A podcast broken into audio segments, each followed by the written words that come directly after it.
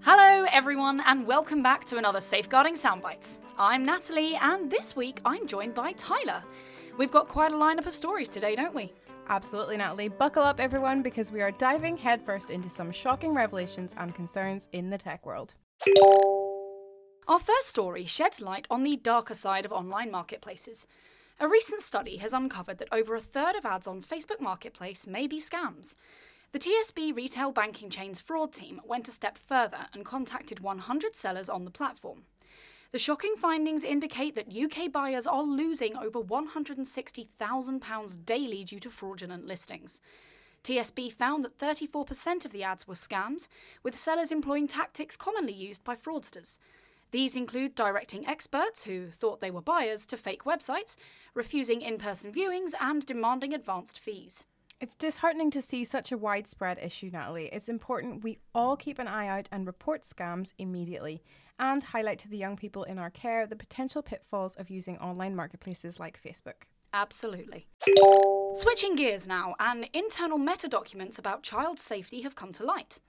The documents reveal that Meta was not only aware of inappropriate and sexually explicit content being shared between adults and young people, but also marketed its platforms to children. Disturbingly, Meta employees raised concerns internally about the exploitation of children on their private messaging platforms. The documents indicate that Meta intentionally recruited children to Messenger, limiting safety features in the process. This has raised significant concerns about Meta's commitment to protecting children online. This is deeply troubling, and the Internet Watch Foundation's report adds another layer to those concerns. They found a 66% increase in self generated child sexual abuse material, CSAM, featuring children under 10 on more than 100,000 web pages in the last year. With Meta's move towards end to end encryption, there are fears that reporting such material could become even more challenging. Absolutely, Tyler. Let's hope there is a serious re-evaluation of priorities to ensure the safety of our youngest internet users. Now, onto a different note. Gamers, listen up. A recent study has shown that prolonged exposure to high intensity sound in gaming may put players at risk of irreversible hearing loss and tinnitus. The study emphasises the need for education and awareness to promote safe listening habits amongst gamers. Guidelines suggest permissible exposure limits, and the data indicates that on average, sound levels are often exceeding those limits. It really is a wake up call for the gaming community to prioritise their auditory health. Awareness and education can go a long way in preventing irreversible damage. And make sure the young people in your care are aware of the potential problems, especially as they may be using headphones.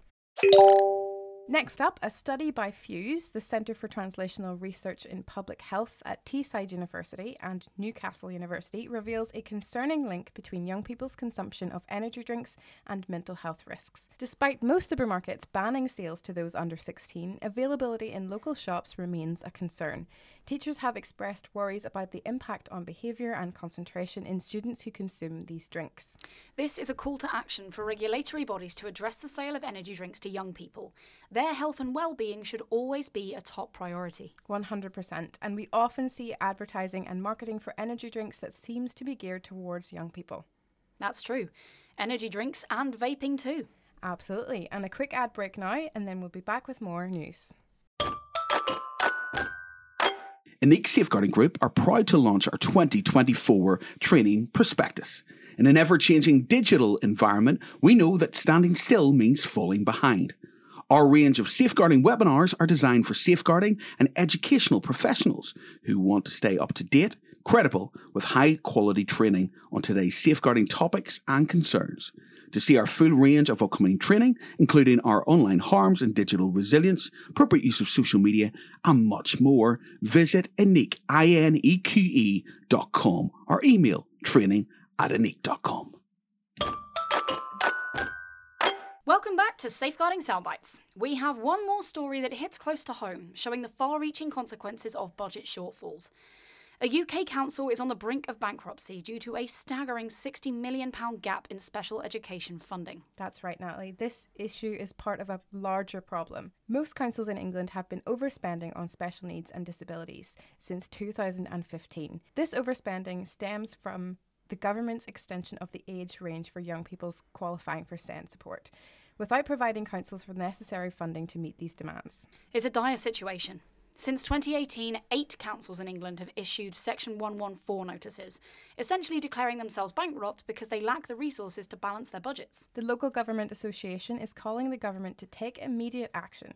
They're urging the government to write off all high needs deficits and ensure that councils don't have to cut their essential services to balance their budgets. Let's hope for swift action to prevent further councils from facing financial crises and to ensure that essential services, including education, receive the support they deserve.